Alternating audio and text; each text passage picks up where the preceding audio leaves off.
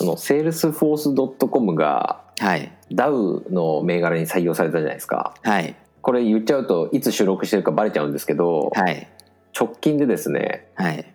Salesforce の株価が一晩にして26%上がったんですよですね。ニュースになってますよね。はい木田さん、は Tableau の株が Salesforce の株になったっておっしゃってませんでしたっけ？そうなんですね。これちょっとあの、あれ？話したことあったっけな？あの、はい私あの一応あのタブローをあの日本で一番上手に使えるとは自分のこと思ってないんですけどはい結構はい早期に日本の中でも日本人の中でも結構早い時期にこのツールは価値があるぞって気づいって意味では結構あの早期に気づいた人っていう自負があるんですね私自身。はいはい。でもその後もちろんいろんな人が出てきて上手に作るからあの荒川君とかい。ろんな人が出てきてもちろんあの、えっとうちのエリスとか出てきて俺よりも上手に作る人はたくさんいるんだけど最初に気づいたのは俺,、俺だよねって思ってるんですよ、まあ、はっきり言うと。なるほど、はい、で、あのーまあそういう意味じゃあのみんな今のですね Tableau 使いってなんか俺の子供のような気がしていてなるほどなるほど。まあ、本も書いたし結構早期にあのアナリティクスアソシエーションであのセミナーで喋ったりししてて普及活動してきたんですよね。なんで、はい。なんかみんなあの巡り巡って僕が最初種まきしたやつをみんないろんなところからあのツールに接接してで今我が物顔に使ってるけどあの僕があの日本に知らしめたんだよなって思ったりもしたりするんですけど。で、はい。せっかくこんなに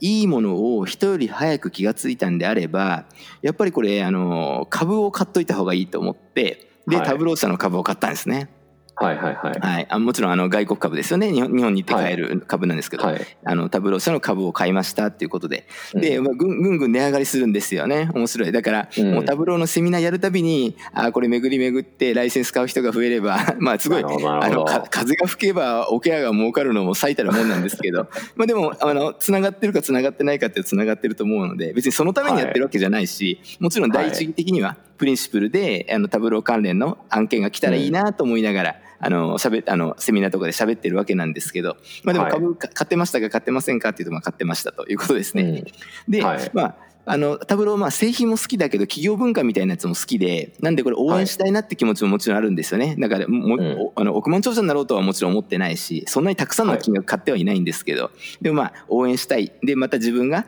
セミナーで喋れば本を書けば、えーウェブのあの記事書けば、えー、と巡り巡って、まあ、いいこと起きるのかなっていうような感じだったんですけどそれがですね、去年の今頃でしたっけ？あのセールスフォース社には買われちゃったんですよね。そうですね。寒かった気がしますね。寒かったですかね。あうん。寒かったかもしれませんね。10月とかかな。でだった気がします、うん、私その頃すごい忙しくてですねあのうん。もちろんあの買われちゃったってニュースは知ってたしあうん。あのその自分が使ってるオンライン証券会社からも何かのメッセージ来てたんですけどあの、適切な適切なアクションししてなかったんですね。ほ放置してたんです。うんでどどうするのかなと思ってあのなくなっちゃったりはしないと思ったんですよね。別に潰れ,、はいはいはい。潰れちゃったわけじゃないから。はい。あのこのセールあの Tableau 社の株どうなるのかなと思ったらあのセールスフォース社の株と交換されたんですね。なるほど。うん、だ多分そこにもねプレミアムついたと思うんですよね。おそらくちょっと多少ですね、なんでプレおそらくプレミアムちょっとついて、えー、とかいあの変わりましたということで今私はセールスフォース株主なんですけどなるほど。んで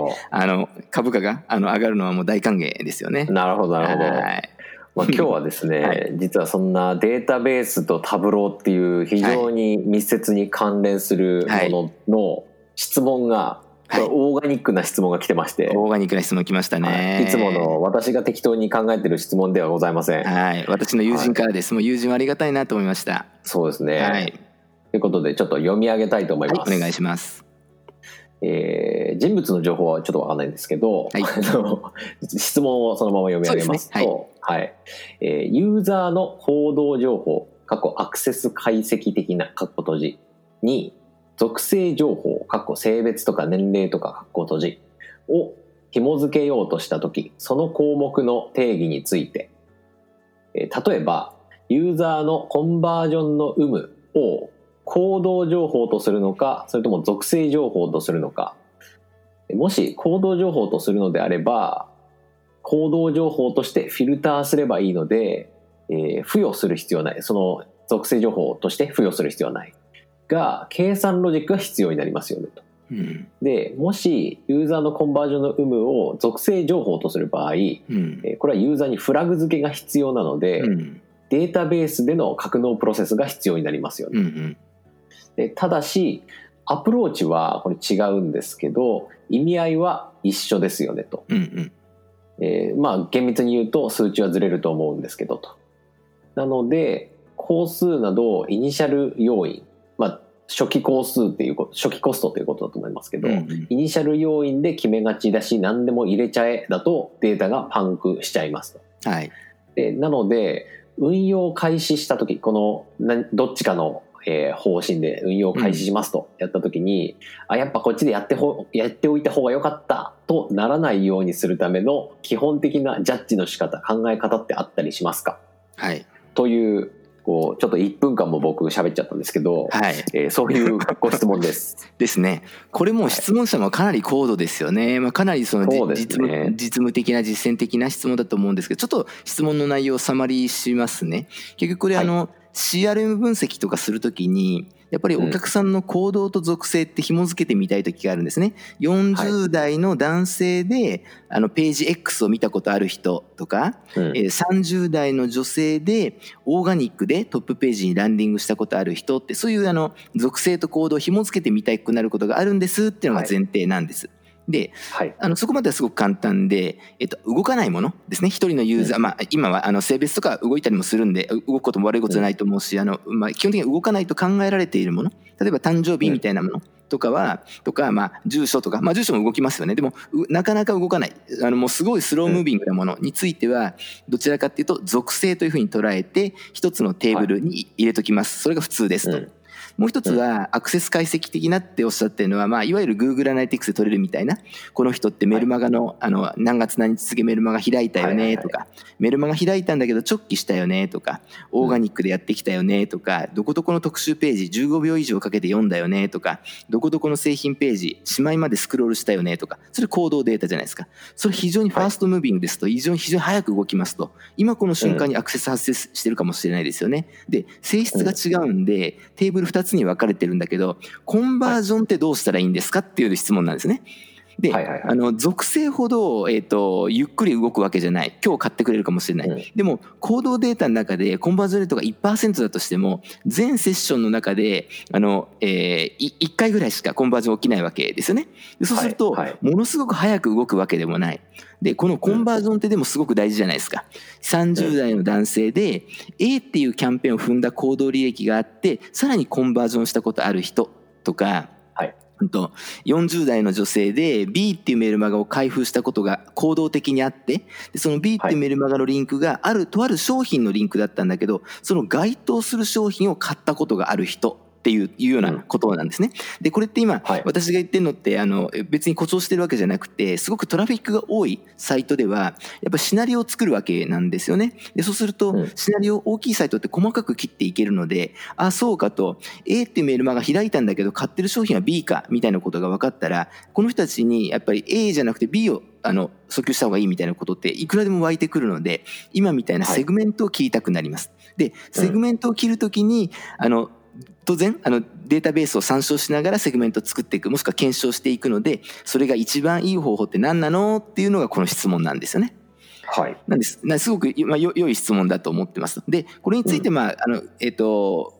多分この方も分かってらっしゃって決定的にこの方法がいいみたいな決め打ちみたいなやつはきっとないんだと思うんですね。なんで厳密に言うと、まあ、会社と会社あの売ってる商品だとかどのぐらいコンバージョン起きるとかであのあのケースバイケースなんじゃないんですか？ということなんですけど私がまあ一番いいと思うのはこうなんですね。えっと、属性のテーブルっていうのはもうすでにありますと。で、それそれいいですと。で、行動のデータですね。まあ、GA のデータって思っていただくと分かりやすいと思います。GA のデータみたいな中から、コンバージョンだけは抜き出して別のテーブルにしといたらいいと思うんです。つまり、なるほど3テーブル構成ですね。属性テーブル、行動テーブル、コンバージョンテーブル。これがいいんじゃないかと思うんですね。うんであの何何言ってるのかっていうとあの結局分析しようと思った時にですねコンバージョンしたしないっていうのは結構参照すると思うんですよ。あの、はいえっと、セセグメントを切るにあたってですね。とか、えっと、e コマースサイトだったら逆に言うと何々を買ったことがあるっていうコンバージョンがすごく大事だったりするわけなんですね。買ったことの有無だけじゃなくて何々を買ったことがあるとか1万円以上の商品買ったことあるとか、えっと、デザートカテゴリーの商品買ったことあるとかデザートとアクセサリーを買ったことあるとかでそういうのってあのすごく大事だと思うんですね。そうするとそれを、行動データの中に入れっぱなしにすると、ものすごいファーストムービングなレコード数の多いテーブルから、その度その度計算しなきゃいけないじゃないですか。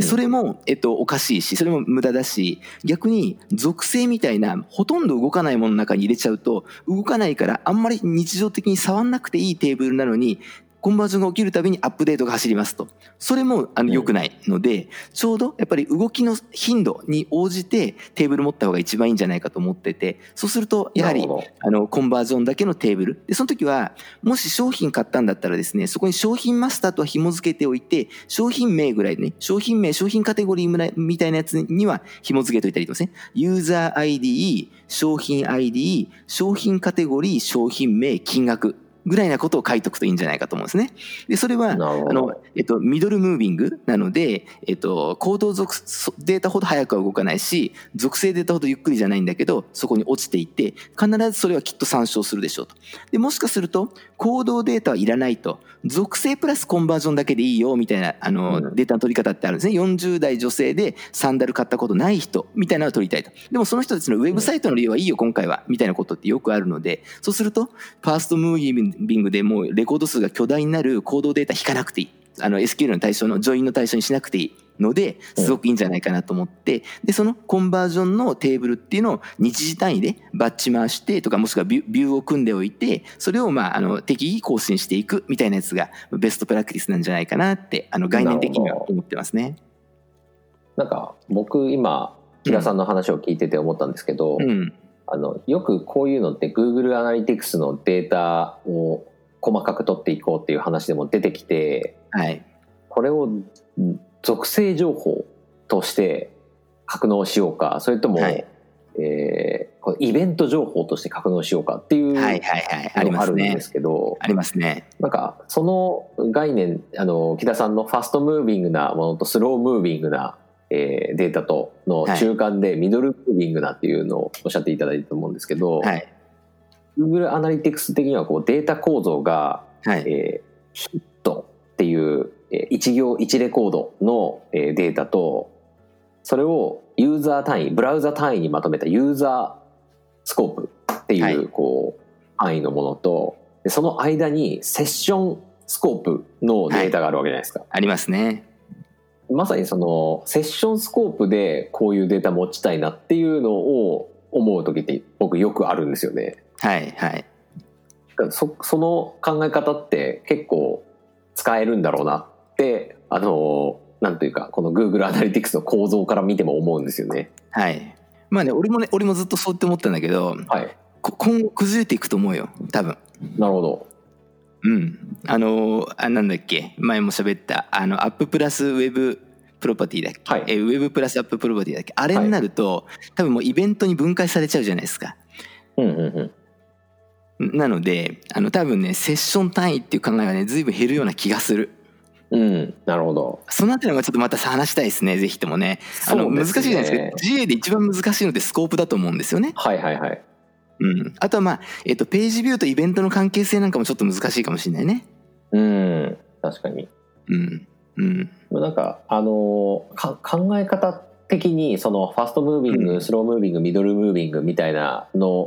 もあって、しかるべきだと思うんですけど、あの、うん、そそれの最終的なこう答えを出すっていう時に、うん、えっと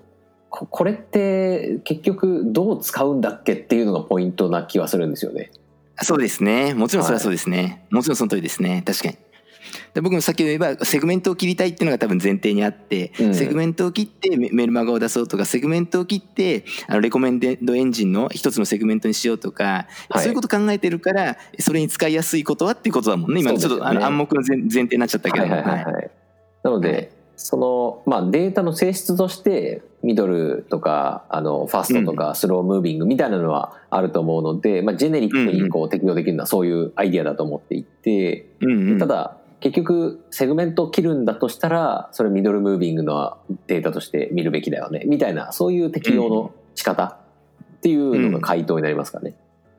うん、そうですね。多分、うん。はい。まあ利用目的から考えてで、はい。まあ一つそのもうムムービングの速さみたいなやつでも、えーデータの持ち方って変わっていくんじゃないの？みたいなそ,、んな感じですかね。なるほど、い。るほど。いやーこれはだいぶ深淵な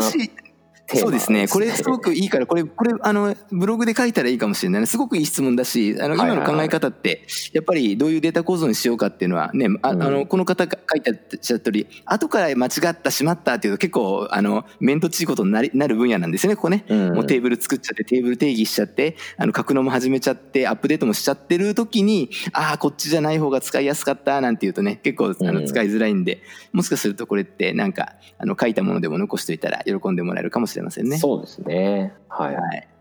まあ、こういうオーガニックな質問もまた受け付けたいと思ってますので。てかいつでも受け付けてるので。ちょいちょいですね。はい。はい。